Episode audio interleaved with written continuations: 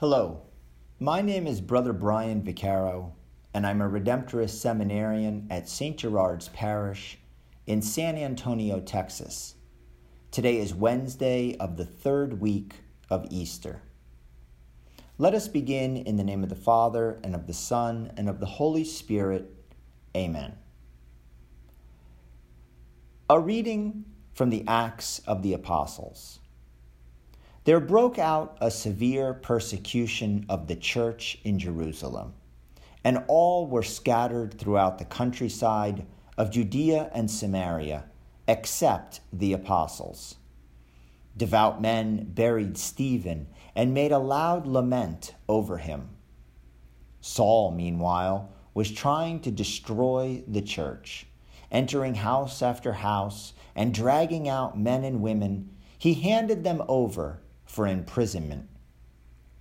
Now, those who had been scattered went about preaching the word. Thus, Philip went down to the city of Samaria and proclaimed the Christ to them. With one accord, the crowds paid attention to what was said by Philip when they heard it and saw the signs he was doing. For unclean spirits, crying out in a loud voice, came out of many possessed people and many paralyzed and crippled people were cured. There was great joy in that city. The word of the Lord. Thanks be to God. In the first reading from our liturgy today, Philip boldly proclaimed the good news of Jesus in Samaria. He proclaimed this good news both in word and through the wondrous acts of healing he performed in Jesus' name. Jesus was the source and summit of his ministry, and the reading tells us that his words and actions brought great joy to the area. As Christians, we are also called to be bold heralds of the gospel and to proclaim the good news of Jesus to the world a message of God's love for all people, God's concern for the suffering in the world, God's presence in times of trial and difficulty, God's willingness to forgive sins, and God's willingness to undergo death in order to make salvation possible for all of us.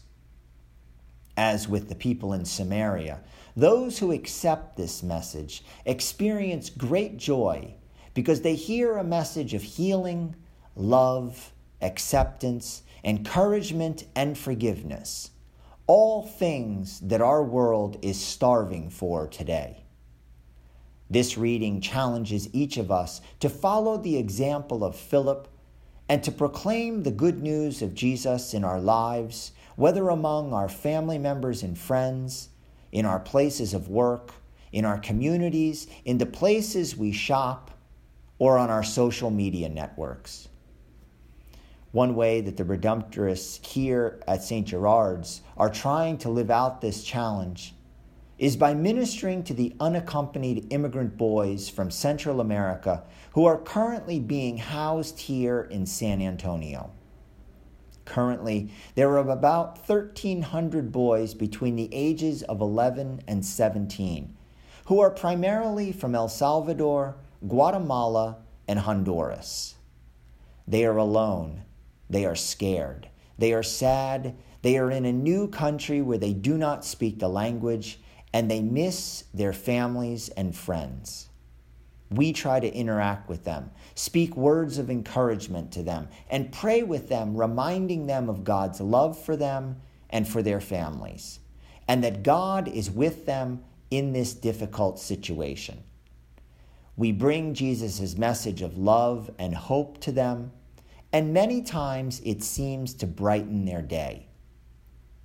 Our reading today challenges us to proclaim the good news of Jesus to the world just as Philip did. The question we each need to ask ourselves is How and where am I being called to be a bold proclaimer of the good news of Jesus? May God bless each one of you. In the name of the Father, and of the Son, and of the Holy Spirit, amen.